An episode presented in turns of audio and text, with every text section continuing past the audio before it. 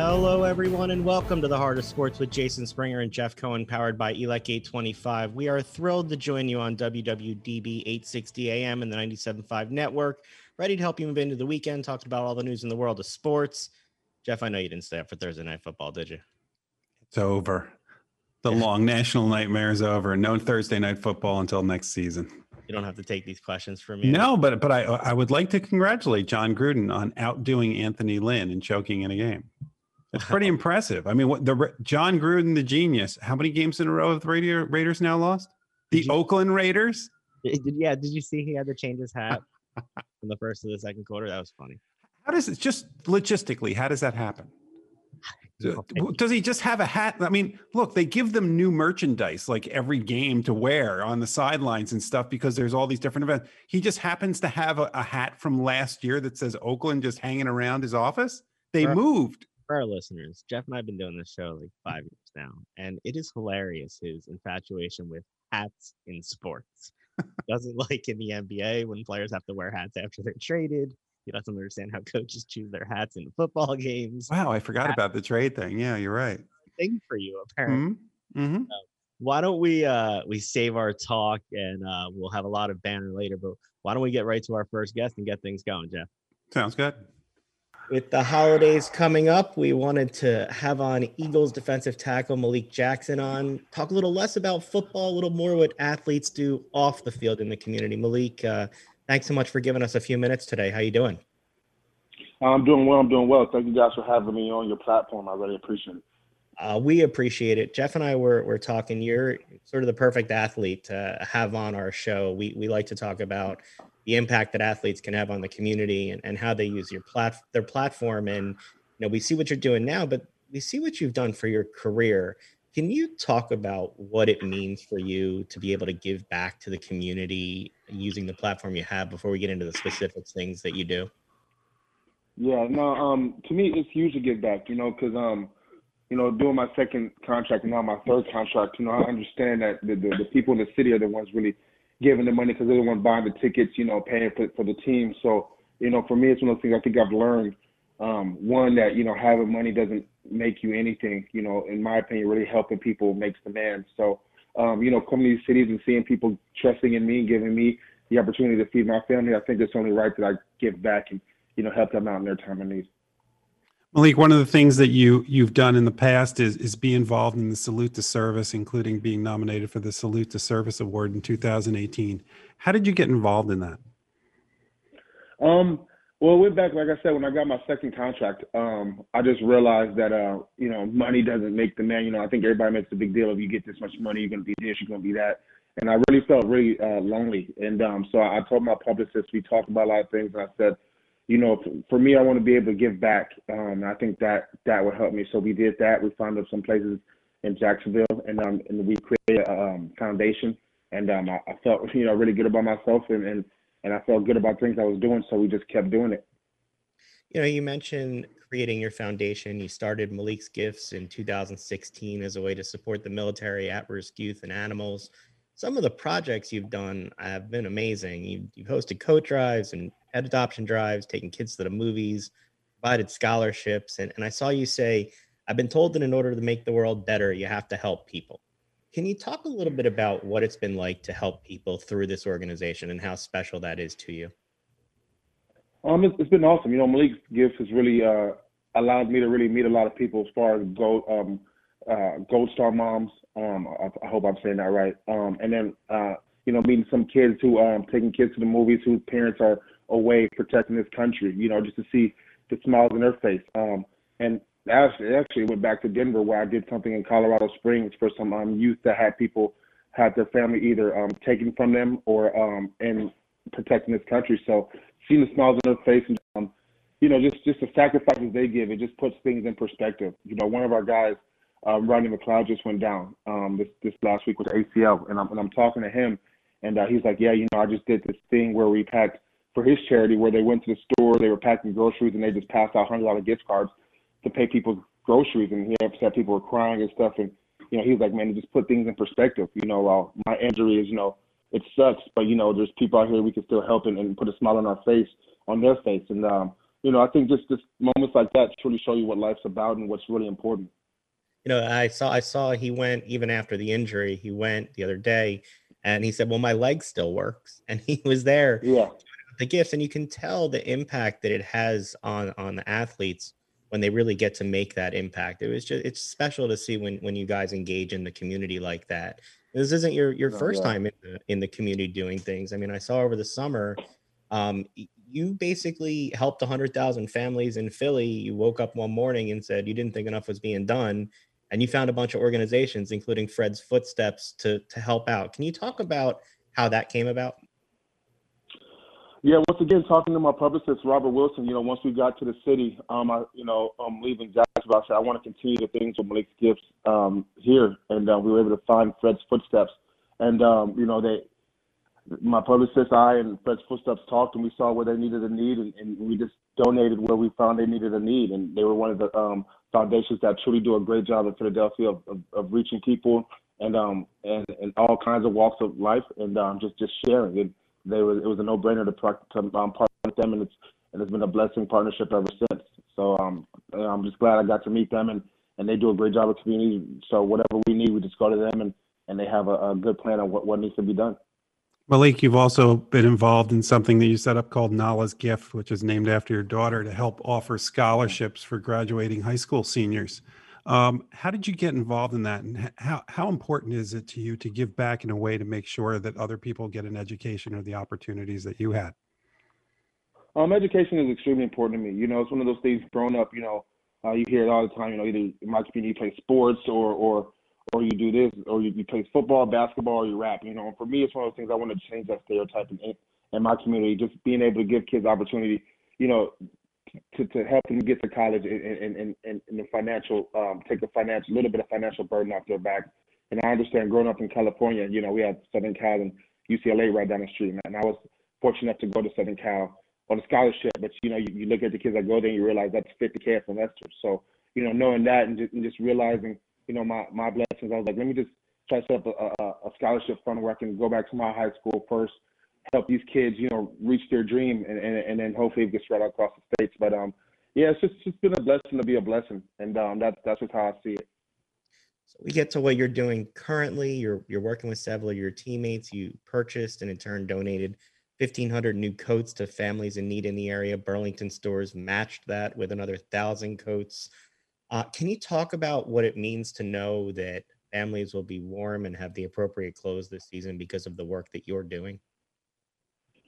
It means a lot, you know. Um, it, it it means a lot, but I, I can't lie. This is this is. I, I feel like this is what I'm supposed to be doing. You know what I'm saying? Like it, it, it does feel good, but it's almost like a okay. Now what's next? You know what I'm saying? Because especially in these trying times, you know, I'm out here living my dream, providing for my family, and so many people can't. So for me, it's one of those things like, you know, I, I think it's only right that I go out here and, and, and help people in, in this in this crazy time. So um, you know, I'm already looking for what's next. Going back to Rodney, I'm asking what he's doing this. For Christmas and some things, and, and I'm just trying to just move on. So, I mean, it feels great, but, man, I'm just trying to just, just help as many people as I can while I have this platform and while I can have people like Brenden from Co-Factory help me out and, and, and want to partner with me. So um, just got to keep going. Malik, how do you find time for all of this? Last time I checked, you're also playing football. Yeah, l- luckily, man, I, I have a great guy. And like I said, my publicist, Robert Wilson, and um, my manager, Tony, Tony. Um, Austin Semi, and uh, we they do a great job. I just tell them what I want to do and what I'm thinking, and um, they can make it concise and, and make it tangible, and um, get the people to help us. And um, it's just been awesome to have those two guys on my team. All right, so we know you're a football player. We know that you help out in the community. My understanding is you're also a soccer fan. This is uh, more of a love than football, even for you, European football. Oh, soccer. Yeah, you broke up. You said I love soccer? I hear that you're a big soccer fan, and we can catch you playing a little FIFA when you're not playing football. Where did that love of European football start from?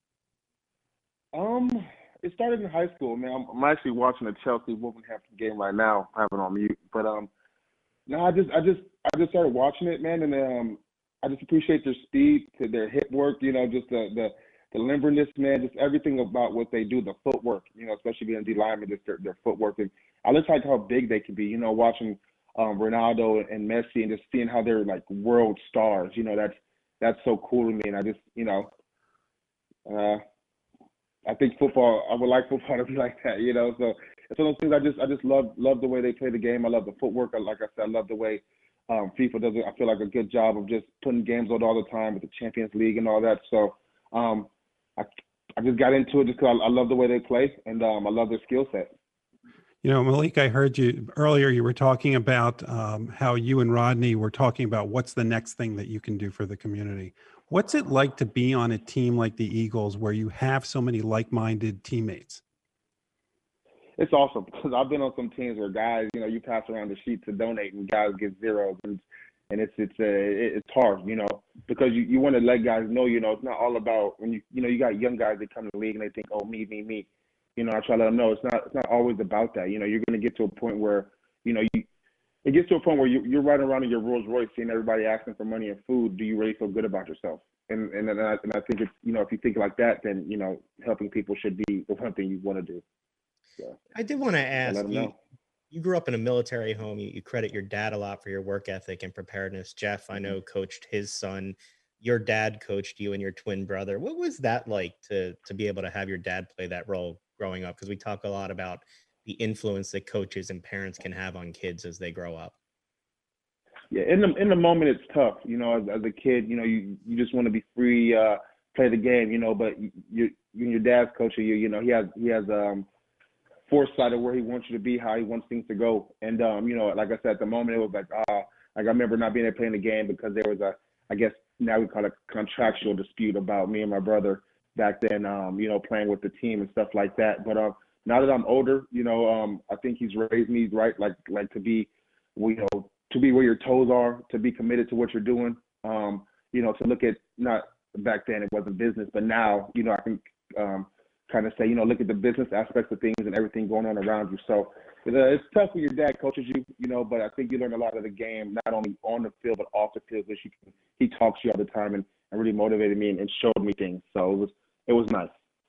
What's this season been like for you and, and other players? You're you're a veteran at this point. You, you've gone through this ride before, but it seems like it's a first time for everybody given what's going on. What's this been like for you this season? Uh, it's been tough. Um, and, I, and I say that in the aspect of coming off the list, Frank. Um, coming here, just, just trying to trying to really do things, and not saying being limited, but having to uh, be accustomed to, you know, have a new foot, so to speak.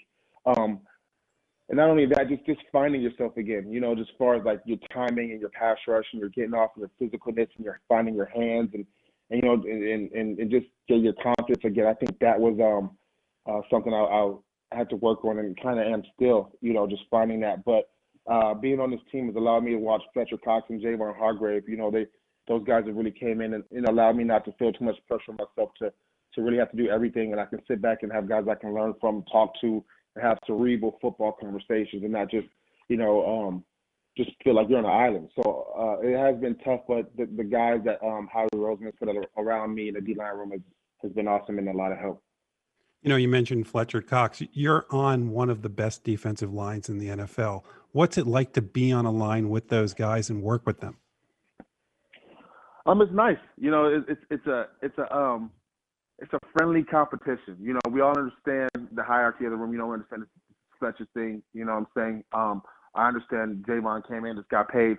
You know, and they understand who I am. Um, so it's one of those things. We have a healthy understanding and we have a healthy co- um. competition with each other, and um and saying that, I think we all want to see I know we all want to see each other succeed, but we also want to um you know be the best in the room with the sacks and stuff and the tackles and and showing up. So I think um you know the front office did a good job of bringing guys that can uh, compete but also be compatible. Malik, how can people that are listening to the show, and how can Philadelphia Eagle fans and Philadelphia fans in general, how can they help with the things that you're working on now? um They can help. Excuse me. They can help by. Um, I posted a picture on my Instagram. They can go on my Instagram. There's a link. Um, with Burlington Coat Factory. Um, they can. They can know that the coats will be donated to um two locations, two nonprofit organizations. That's Fred's Footsteps and uh, Cradles to K- Cradles to Crayons. And um, yeah, like I said, just go to my Instagram, Del Malik Jackson. Oh, sorry, yeah, Del Malik Jackson. And um, every other information you need is there. Well, we will make sure to share the information, how people can help. And uh, like we said, you're, you're the ideal athlete for us to talk to, because um, we love the impact athletes make. So as you come up with new ideas, and ways to help, uh, we'd love to talk to you about it if you have the time. And uh, we really appreciate you giving us a few minutes, and thank you for what you're doing in the community to make things better. No, thank you for your platform, and um, you know, just putting some light on light on what I'm doing. I appreciate you guys a lot. You have a wonderful day. Thank you. You know, you know, Jeff, um, we hear from these athletes, and I love to hear the stories of how they make their involvement their own. Uh, we anybody can talk about the X's and O's of a game, and, and we we love to break down sports, but we love when athletes use the opportunity that they have to make a difference, and that's exactly what he has always done and what he continues to do here in Philadelphia. Well, you know what? It's even more impressive because he's he's not a Philadelphian. He hasn't been here that long, and he got here and he immersed himself in the community, and he is a a, a benefit, and we're all better for having people like him in the community and using their platform. Um, it, it is incredible to see what he's done and what some of the other Eagles have done. I mean, we've talked about it in, in the past few years, uh, how involved athletes in our city are in the community. Yeah, it, it's, um, you know, anybody can get upset or excited about the records. There's plenty of that to go around. Fandom is a fun thing, but when you talk about the difference that they're able to make, there are twenty-five hundred people who will have a coat going into this winter because of what Malik Jackson and his friends are doing this week. And and, and Burlington. And Burlington. Yeah. And, and that's, you know, you, you, you can't beat that. So we'll get back to stuff on the field, but I, I want to move to some soccer, Jeff. Let's uh let's hear it from the man himself. Let's go right to our interview with Ernst Tanner. Uh, we are thrilled to be joined this morning by Ernst Tanner, the sporting director of the Philadelphia Union, winner of the twenty twenty Supporters' Shield. First, congratulations, Ernst, on this well-deserved title. Thanks for a little time today. Thank you for having me. Can you tell us a little bit, what, what does the title mean to, to you and the club? Uh, this is obviously the first time you've been able to raise that here. You were able to raise it at home. Jeff and I were lucky to be there to see the excitement of everybody. Uh, what does that mean to you and the club this year? I mean, uh, we never have won anything um, in uh, competitive uh, seasons, and uh, we were struggling quite a bit in the cup competition, as everybody knows. So uh, it was it was tremendous for all of us, uh, overwhelming. Um, we never thought that we could do it, but you know, when when the season was going on and we were doing better and better and better, then you, of course you, you are yielding on it, and uh, finally we could do it and, and win the Supporters' Shield. And uh, this is really the tip of the, of the eye on a, on a almost perfect season. When you decided, uh, when you got here, you decided to extend Coach Curtin's contract. What did you see in Coach Curtin uh, that led you to believe that he could help this team get to the next level? And how, how enjoyable has it been for you to work with Coach Curtin? Above all, um, the first question I, I asked uh, if, uh, if he is, is a good guy and good to work with. And that, that was that was answered with yes, very good. And uh, that's something I love to hear, because uh, it's, it's always important that you can work with guys, that they are open-minded. Um, you can discuss things, and uh, brought a couple of ideas from Europe. Um, and if that precondition would not have been there, um, we would have been struggling. So I think Jimmy did, did a great job over the, the last two years since I'm here, and uh, and I think he improved himself. Uh, he was he's eager to learn uh, new things, um, and and and he, he made a, a real development. That's what that's that's the reason why we have been uh, doing so well and finally could do something. Now that you've been here in Philly for a few years and, and had some success, how do the Philly fans compare with the football fans abroad? I don't think that uh, there is uh, much of a difference uh, with the Philly fans. That they are very enthusiastic, but also uh, they like to criticize. It's a lot of emotion um, in Philadelphia, and uh, that's not so different from, from clubs overseas. Um, I mean, they were desperate for success, and, and we could really feel it live after the, the final game of the regular season, how, how happy they were, and, and uh, how enthusiastically celebrated the win of the Supporters' Shield. I think uh, there were a couple of fans in, allowed in the stadium, and no one left. And that's the best sign you can have. No, definitely. Everybody was still there. We actually saw the story of when you came to town and you, you went to a Phillies game and saw Bryce Harper booed And when he had told Curtin about it, he was like, yeah, that's normal. Uh, it, it, his style for this club and, and being a Philadelphia guy, how important has that been for you as you've built the personality of this team? Because you seem to have a team that reflects the hard work of the city and the region. Yeah, uh, I find it, I find it's very important uh, that you have uh, a regional guy, and and it's, to me it's also very important for the identification of the fans having regional players as well. And uh, what uh, we have been doing with uh, Jim and, and our homegrowns in, in, in the last couple of years is uh, yeah, it's, it's seen as exceptional, even countrywide. That's a, that's a good that's a good symbiosis uh, we are having with our fans as well. I mean, they they apologize and mistakes uh, by far easier if, if, if the guy is out of them uh, instead of uh, a comparable uh, foreign player who is maybe more expensive. Ernst, you've been dealing with with developing and, and identifying talent for a long time, well before your time in Philadelphia.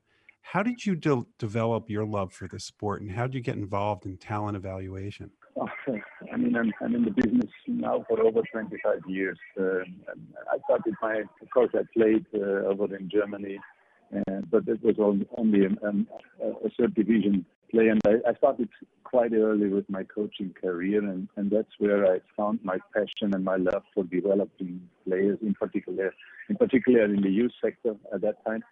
And, uh, well, over the years, we, you know, you progress. Uh, I got a sporting director in the Bundesliga.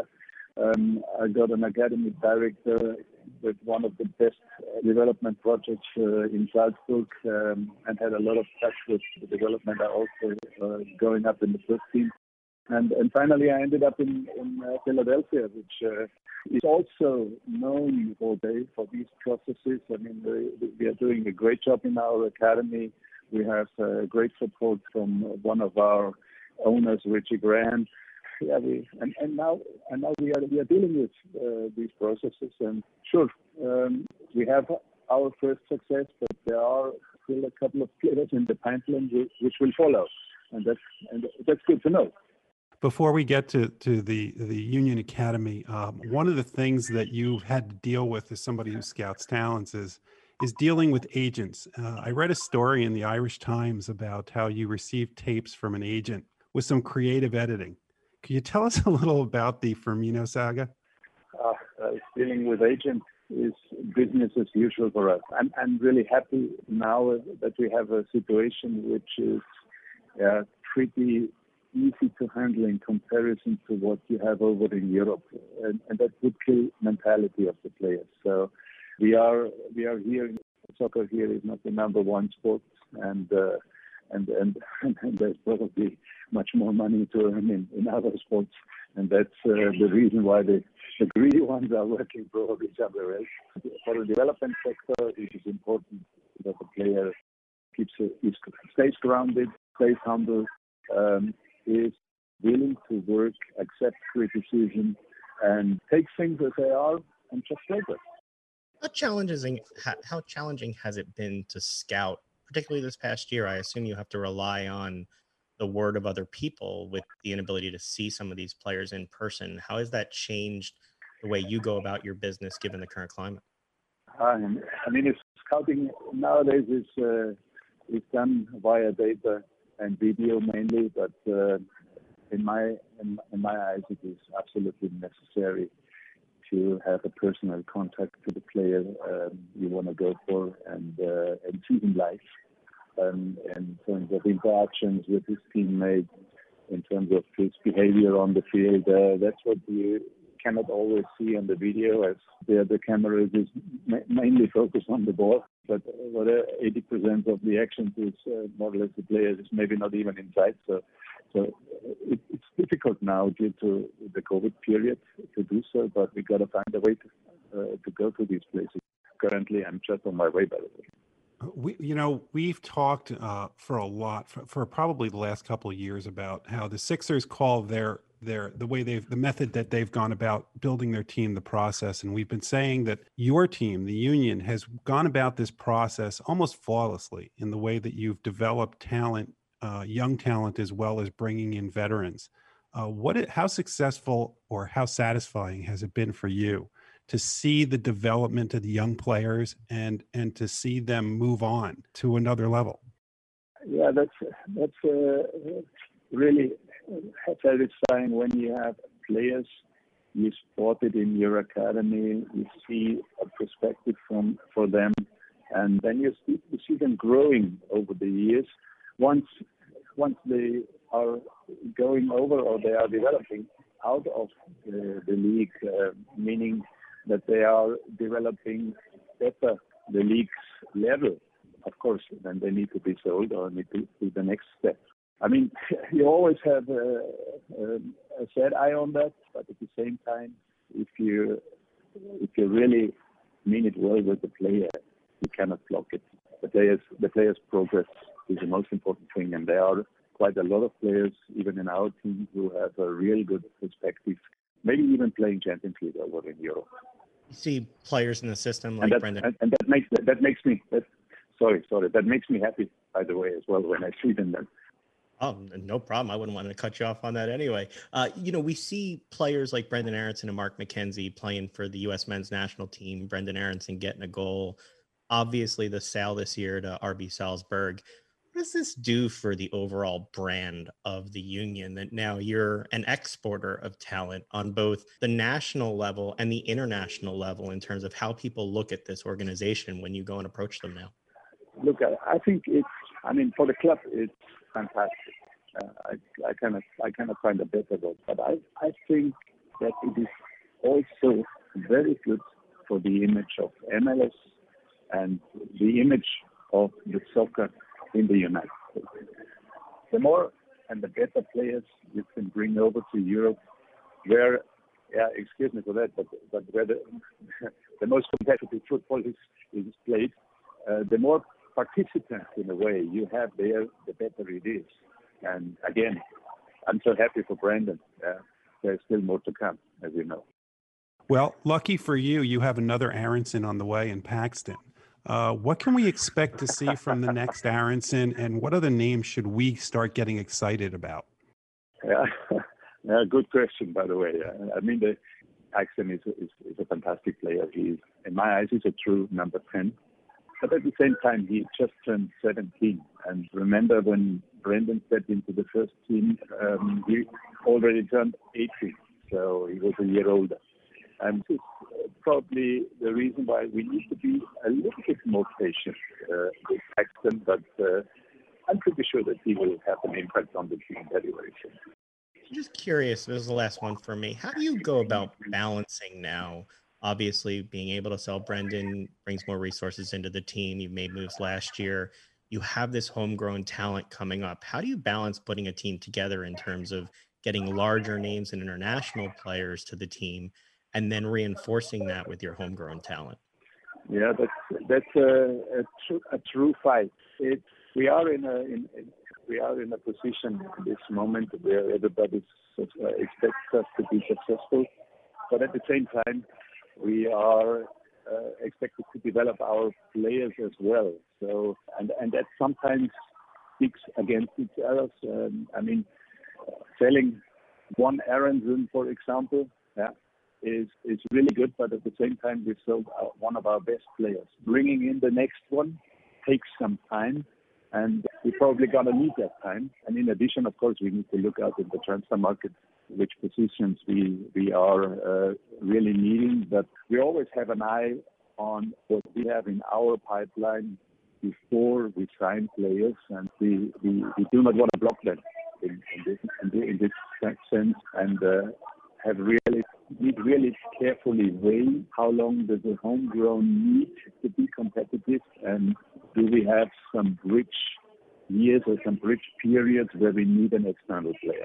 And uh, Uh, that balance is not always easy to hit, but it's our best.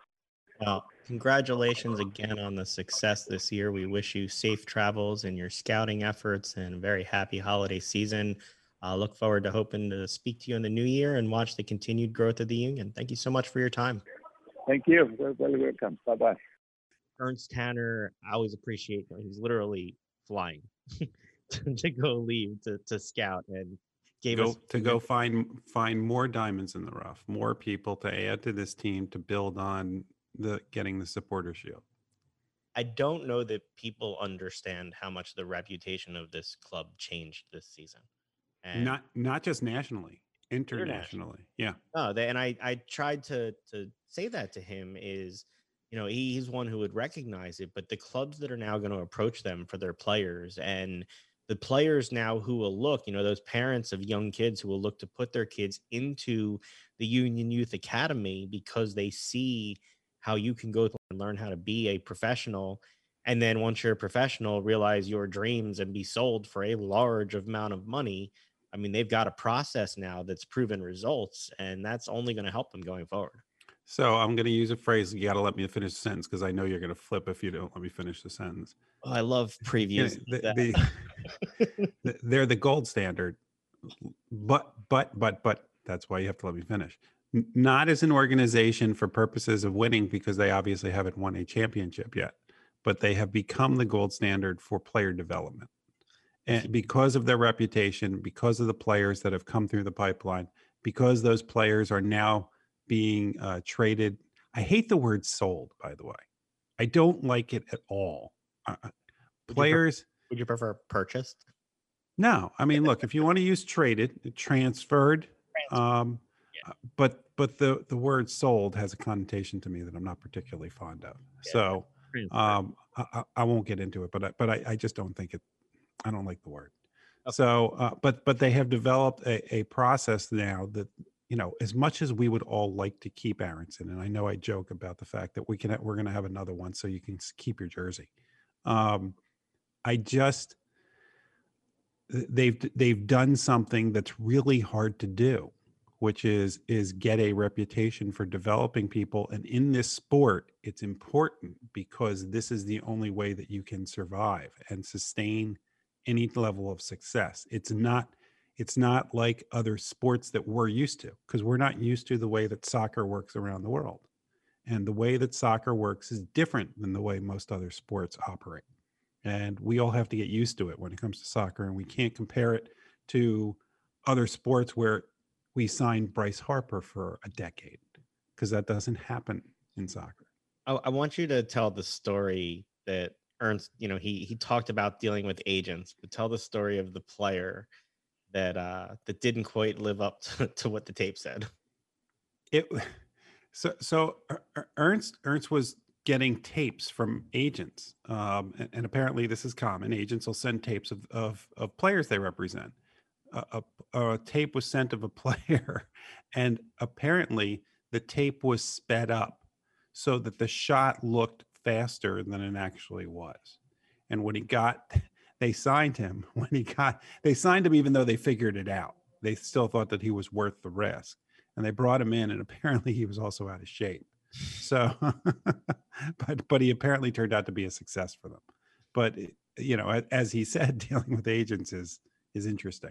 It's got to be challenging for them now, not being able to see as much in person too. You really rely on other people's opinions and the video, and, and there is a lot that can be manipulated. So I'm sure it's not easy being a G M or a scouting director. Well, and he, and, and he's dogged in his pursuit of people. I mean, there were, yeah. there's a story from years ago when he was, when he was in, uh, when he was in Europe, um, and he wanted to scout somebody that was in South America. Worked out or thought he had worked out that he was going to scout this person, flew halfway across the world, got there, and they said, sorry, practices are closed. And he, and he had to work his way in to, to the arena to watch practice with nobody looking. Made sure it wasn't a wasted trip. Yeah, but he but he's he's obviously been a great benefit to to this team. And I mean, how when's the last time we had an organization where you you were confident in the players, you were confident in the coach, and you were confident in the front office? Yeah, all at the same time. As yeah, that's uh, they've got a good combination going there. Uh, they've got a great location on the waterfront there. Hopefully, it does spur the redevelopment they hope for, because that would be great for Chester, and right. It'd be great for everybody around it. Mm-hmm. uh, let's uh, let's move on to some other things. The Sixers are back on the court, Jeff. I know that you're getting excited. Uh, they have another game tonight against Indiana. They beat Boston the other night. Uh, you're wearing your Sixers gear if you're, yep. if you're watching on the video. Mm-hmm. And yet I still can't escape these ridiculous James Harden rumors, Jeff. I just want to watch basketball. And well, that's it. Can, can we not just get excited and and start the season? I mean, do we have to just keep going through this because James Harden wants out? I mean, I, I don't, you know, there are people who obviously disagree. I think you and I share a, a similar belief that it's enough already. We don't want this. And, and yeah, maybe this won't work out, what Daryl Morey has put together. But it's cert- we certainly need to find that out. And I don't know if it's time to give up on Ben Simmons yet. But the idea of giving up on Ben Simmons to get a guy as good as he is, he's out of shape, which, which by the, there's an irony to the fact that he's out of shape, because if you saw the press conference the other day, they asked him about all these stories, including stories that in his favorite cities, the whole team would have to basically stay there after a game so he could go out and party on his, in his favorite city. And his response to the reporters, and the reporters were pretty dogged in their pursuit of, of, of these questions, was he was there, he was in Vegas because his, of his trainer. And he just kept repeating it. Well, he doesn't look like he's been hanging out with his trainer. Uh, look, so you, you want to bring a guy in here who his answer to getting everything he wanted.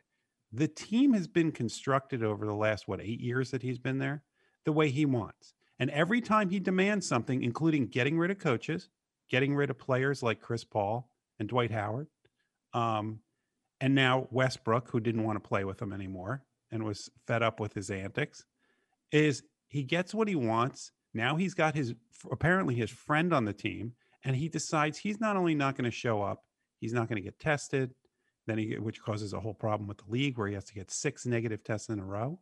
And, and now he has this situation, and he comes in out of shape, and we're supposed to bring him here so that he can do this kind of stuff. I don't think that Joel Embiid needs that kind of role model on this team. Look, I love our reporter friends, but you know, in a prior life, I've done communications and worked in politics. So I often ask when I see sources and stories who benefits from the leak. There is no leverage right now for Houston in this trade, in this market. They're on the clock. They want to try and move him before the season starts. They've got a malcontent. The Sixers don't have to make a move. That leak to me didn't come from the Sixers. That came from Houston. And you saw Daryl Morey out there real fast saying we're not trading Ben Simmons. He could be full of it, but I mean, the Sixers were real fast to swat that down. But you know, you talk about who has the ball in their hands at the end of the game. Do we have an answer for that yet this season? That's what I was asked, was, was who, who's the guy who's taking shots at the end of the game? And that's the only part of the equation that worries me. And we don't have somebody right now. Who is, who is going to, who, who on this team is going to be your Jimmy Butler? So, and I say this as somebody who has publicly said on the show, I don't want to make the move. Uh, would you know who gets the ball in their hands at the end of the game and takes that last shot if I told you James Harden's on this team and not Ben Simmons? Well, it's going to be James Harden, but I, you could you could ask any any one through forty-eight minutes exactly who's going to have the ball in their hands, and it's going to be James Harden at some point during the possession, right? So, I mean, the, everybody else will just be standing around, and it'll just be him and Embiid. That's the problem. Uh, the well, rest of the team is going to dread having James Harden on this team. Well played, Jeff. Uh, you know who isn't going anywhere? Giannis. He's staying with the Bucks, so your son can be excited. Five-year extension. Did you see? Did you expect that to happen, or did you expect him to test the market, or at least go through this season before he signed? I thought he tested the market. I, I often don't understand these guys that play out their contract. I don't understand how they don't test the market. I mean, you're a lawyer. You've done contracts. If you test the market, you have leverage in a negotiation. How much money did he get? Oh, I didn't see the actual contract. I mean, it's, it's over. It's over two hundred million dollars. Yeah. Do you have you do you, you you know? I don't know if a lot of our, our listeners know Giannis's background. Giannis was dirt poor. He was selling. He and his brothers were selling things on the street in Greece. Yeah, but that happens where enough is enough for a player. Yet the leadership of the union says, "No, you can't take pennies on the dollar because it's a lot of money to you." It was you the Supermax. You need to, I know, but I'm saying they, yeah. they say you need to set the market here. I was just surprised that he didn't test it at all and see what his options were out there. Maybe he's comfortable with Milwaukee. I mean, he's going to be there for a while. So I think he does. I mean, there have been stories. I think there was a sixty minute story when he first came up about how much he enjoyed uh, Milwaukee, that he's not really a guy who needs the limelight. He do, he is competitive. He's ultra competitive. I mean, if you remember the story right before they went in the bubble was that there were stories that he didn't have a basketball court and he didn't have a net, so he couldn't shoot during the pandemic. Turned out it was just all a lie. He thought he was somehow going to get something over on the rest of the league by doing it, which kind of was silly because it's not like the rest of the league's going, oh, well, if Giannis isn't going to practice basketball, I guess I don't have to either. Right. All right. But somehow he thought that was going to give him an edge. So by the time we are on the air again next, we'll probably best of next week when we're on around New Year's Day or best of, the Sixers will be playing. Will Ben Simmons be on the team when we are on the air for a live show next year? Yes, absolutely. I, I think that's, I think you can bank on that. Okay. Let's. Uh, Do you? Do you? Yeah, I think so, but these rumors won't go away. Uh, and so like, it bothers me that they won't go away. Now, again, I question the source. I just want to see if this team can play together under new leadership. I, I just want to see if it works. I'm not saying that the players they brought in are the answer. Frankly, I'm not even saying it's going to work with Ben Simmons because I don't truly know. So, but so here, so he, here's the way that you phrase it and the way that everybody else is phrasing it. And I'm going to ask you another question then. Like, okay. ev- ev- ev- you don't like questions. Well, well, get your fence and you can get ready to sit on it if that's what you want to do. I'll sit right in the middle for you. All of these discussions are about Ben Simmons being in the trade for Harden. Would you do the deal if it was Joel Embiid? No, in the trade. No, well, I, I know you say they're not going to do it, but did you watch that game? Which game? The the Sixers game. The yeah. Sixers. Okay, so I know how many points Joel had. had. It's a preseason I, game. I, I don't care. I saw a lot of the same thing, which is stopping from three point line to three point line, and he shot oh for four. He shot four three pointers and missed them all in the first half.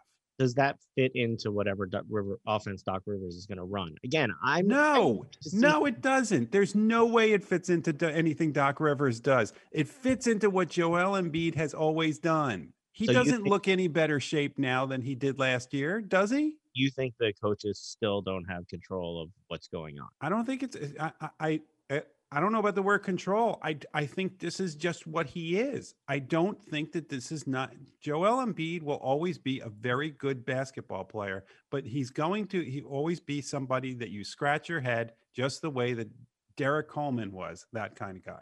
To this conversation, Bleacher Report with a push alert out now saying Doc Rivers called Ben Simmons and that he feels good about their conversation last night. He insists the Harden rumors are not coming from Philadelphia.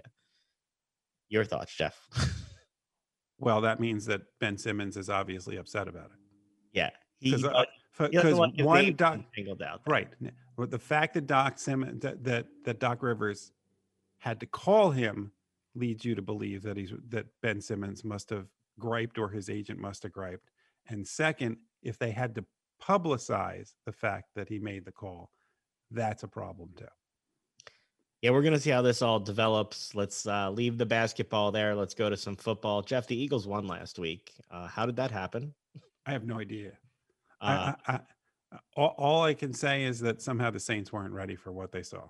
So the offensive line didn't allow a sack.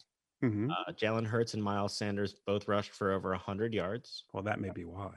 Uh, but at the same time, Jake Elliott continues to struggle kicking. Mm-hmm.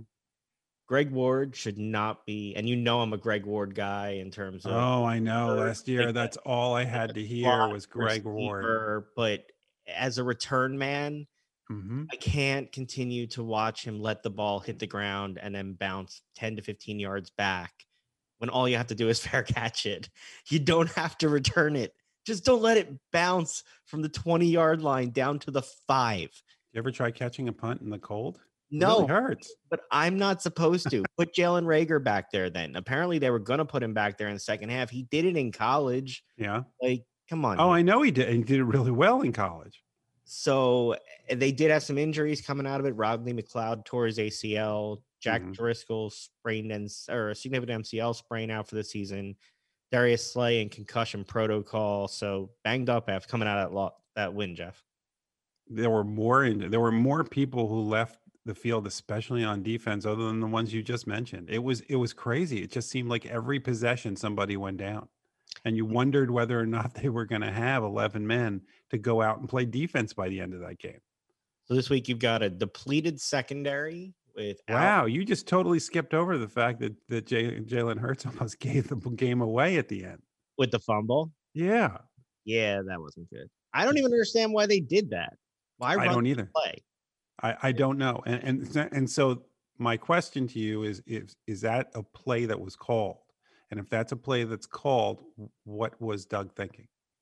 Well, we've asked that a lot this season. The reports are there that Howie Roseman isn't going anywhere. I haven't seen quite the reports that Doug isn't going anywhere. I'll ask mm-hmm. you again after last week's game. Everybody coming back? Everybody happy? If Jalen Hurts keeps doing well, then yes. Because then they're gonna then then Carson Wentz becomes the fall guy for everybody who's trying to save their job, right? Isn't that how this works? Right. That, that's what happens. Right? Yep. So, somebody's got to be the fall guy for the season, and and if if Carson Wentz uh, played like he played, and Jalen Hurts plays much better in the same offense in the same season, then the question is, is it Carson Wentz or was it the coach? And Car and Jalen Hurts for one week. Let's not overreact. It was one week. Jalen Hurts made it look like it was Carson Wentz. That was the problem. The the team did operate differently. And the the one thing that, that stuck out to me, and it's I know everybody's scrutinizing everything, but you can see there's a frayed relationship between the coach and the quarterback. You know, how often does Doug sit there and talk to Carson during a game? There always was. There was dating back to the Super Bowl. But, and it wasn't just with the coach. It was, you heard stories coming out of the locker room that the players wanted Nick Foles instead of Carson Wentz, who, if you remember, before he got hurt, was having an M V P-like season, right? Has Carson Wentz gotten a fair shake with this team with the, the as the leader? Oh, he's had plenty of time. Okay. You so cannot you, you cannot say that he has not had enough time. How many seasons has he been here now? I'm not talking about time. I'm talking about with the backbiting and and the stories coming out part. The fact is, you never know. You never look, know because it's, it's I, just calculated leaks. You don't know who's saying it, who's not saying it. You don't exactly know what's true and what's not true. What I know is what I see on the field, and what I see on the field is not a guy. He's not a rah-rah guy. That's certainly it. But you don't see people. I don't know. You just don't see people rallying around him. And you you yourself just said you, you observed that you don't see Carson Wentz talking to the coach a lot. No, I mean, it's a minor thing. Every time Jalen Hurts came off the field, he was right there standing. And maybe it's because he's a young guy learning. But, I mean, the team looked a little different last week. We'll see if it carries over to this week. Uh, I don't know what this team's doing anymore. I don't really know well, anything. Well, th- this week you have, the what, the last two Oklahoma star quarterbacks? Yes, you do. Yes. You got, Ky- you got Kyler Murray and Jalen Hurts. It should be a it should be a fun quarterback matchup. We'll see what comes out of it. Did you happen to watch the Monday night game last Monday night, Jeff? No. All right. So the all-time bad beat of the game. Uh, it was a three and a half point spread at the end. Uh, Ravens are up by three points. The Browns try and do a hook and ladder, a lot of laterals backwards, ends up with a safety out of the end zone. Final point spread, five points. It was crazy. Wait, wait. What's the kick? The kicker is how? What was the point spread? Three and a half. I'm so glad I don't gamble anymore. Those when those things happen, those are the times that I remember just how awful I felt when I had money riding on a game at the very end. And it's like, are you going to win? Are you going to lose? And it's like, well, I'm so glad I don't it, do that. For for people who bet on on the N F L, isn't it worse when it happens on Monday Night Football? Because you Can't probably bet on a bunch of games over the course of the weekend. And so it all comes down to how your Monday Night Football things and all works out. And all of a sudden you think you've won and all of a sudden you've lost. Oh.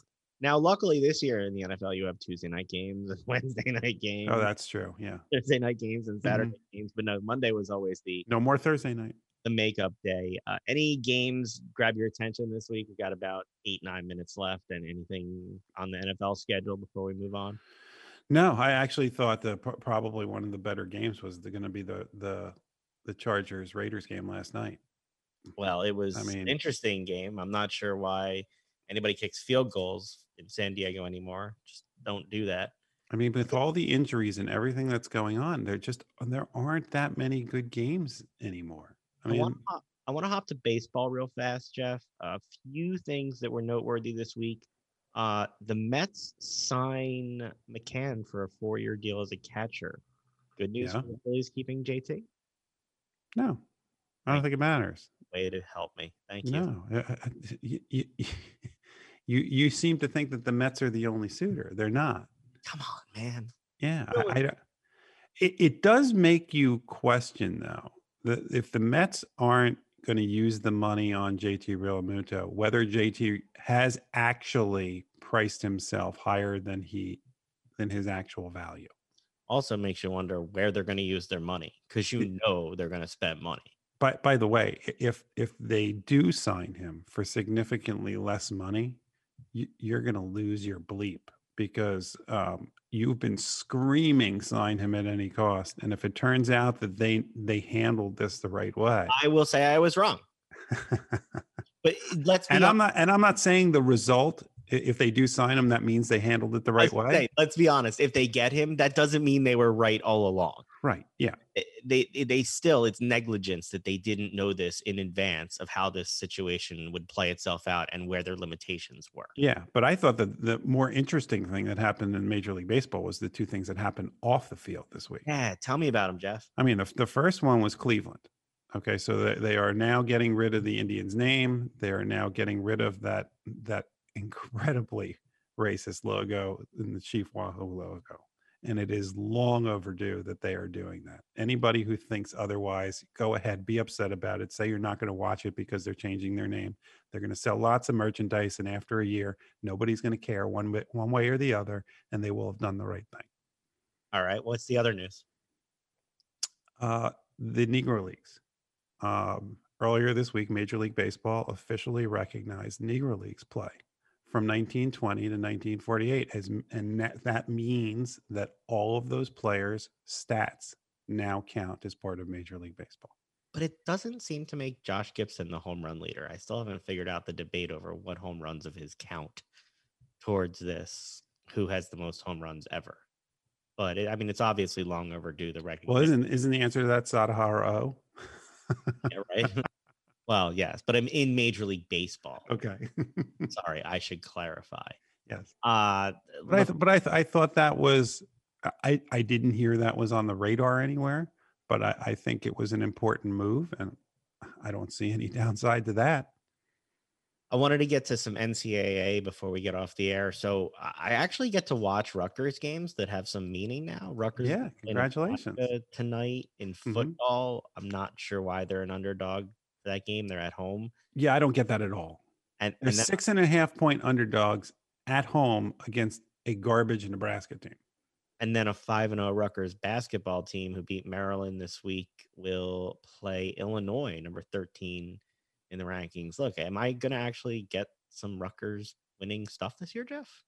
Uh, they, well, they'll have a winning record. The problem, I mean, now you're going to get into the Big Ten schedule, and we'll see how well Rutgers is going to hold up. I mean, the Big Ten, in my opinion, this year, this season, probably has the best conference as far as basketball goes. You have, you have a lot of top five teams. You have Michigan, Rutgers that are towards the bottom there. That it's going to be a really good conference if they actually get through playing games. So college football, uh, twenty-four hours after the Tigers of Auburn lost Mississippi State on Saturday, they fired Gus Malzahn. Uh, he is owed twenty-one point seven million dollars, fifty percent which is due in the first thirty days. Jeff, oh, how can they? Can they? Love the way they negotiated that contract. Can can they get Tommy Tuberville back? I'll just leave it at that. But can they get him back? Well, it's, uh, it's a lot of money, and you know I get it, but you got cash-strapped public universities everywhere, and you're dropping right. two mil on well, it. Look, look, we all know that it's coming from boosters. That's yeah. that's where the money for the school. You know, some schools actually name their their coach's salary after somebody. So I guess that's what they're gonna do. Pac twelve title game coming up. Oregon replaces Washington. Jeff, Ridic- so so let's let's lay this out. So the, the Pac twelve championship game was supposed to be U S C versus Washington. And and so they decided that they were going to set up a backup game, which was Oregon versus Colorado. And th- they were going to play each other unless one of the teams in the championship couldn't play. And lo and behold, Washington can't play because they can't field enough players. So now Oregon's going to go play in a game where they're not even the second best team in the conference. And with a minute and a half left, I will give Baffling. you to offer a take on the Notre Dame Fighting Irish, who still have a chance to knock off Clemson and appear in the B C S. You think both teams could end sure. up in B C S anyway, but Brian Kelly says they may not go if families aren't allowed to go. I, do you, there is not a single bone in my body that believes what he is saying. If anybody knows anything about Brian Kelly, there is no way that he is not going to play in the national championship if he can make it into it. No way. He he he can bark all he wants. He is so full of bleep. You don't have to bleep me. I'll just do it myself. It's nonsense. I love when I send you text messages like this. Yeah, and- because unfortunately for people, we can't really say what my, my normal response was. But but that you all you also sent me something. Which which team do I want to win less? Notre Dame versus Clemson, and I can't repeat most of that. Either. It was no, it was it wasn't about the teams. It was about the coaches. It was which coach yes. you like less, because yeah. we know how big of a fan you are of Dabo Sweeney. There, are there two bigger blowhards in, prof- in in college or professional sports? Will you be watching the championships this week? Because bowl season starts next week, Jeff. It's with, coming up. With? Uh, the bowl season starts Monday with the Myrtle Beach Bowl. And then on Tuesday, we've got the Idaho Potato Bowl and the Boca Raton Bowl. Why are they having bowls in a pandemic with no fans? And no, there's obviously not going to be parades anymore, right? So what's the point? I mean, the bowl was was something that was part of the community. Clearly. They can't do any of this stuff that's in a bowl. So now they're going to have the Myrtle Beach Bowl? Clearly, I don't have Brian Kelly. Who's in it? Coach. Uh, who is in the Myrtle Beach Bowl as we have less than thirty seconds left? North Texas and Appalachian State. And I know that you shudder every time. Oh, I, I, I will be staying up to, I don't know what time it's on, but nah, I won't be watching it. You'll be rooting for Northwest, North Texas. Thank you so much for joining us this week. Make sure to join us next Friday night to help you start your weekend in style. Have a great one. We'll talk to you next week. Bye-bye.